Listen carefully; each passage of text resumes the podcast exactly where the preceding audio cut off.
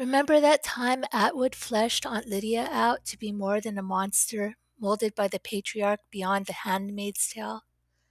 Was Becca's demise a dark nod to the girl fished out from the water tank of Cecil's dark tower?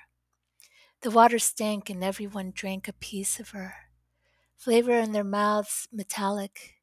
They fleshed her out and played elevator games conspiring with ghosts, all because she tied her fate to a rock and drowned. Her body, a bloated Eucharist to be sacrificed to tall tales.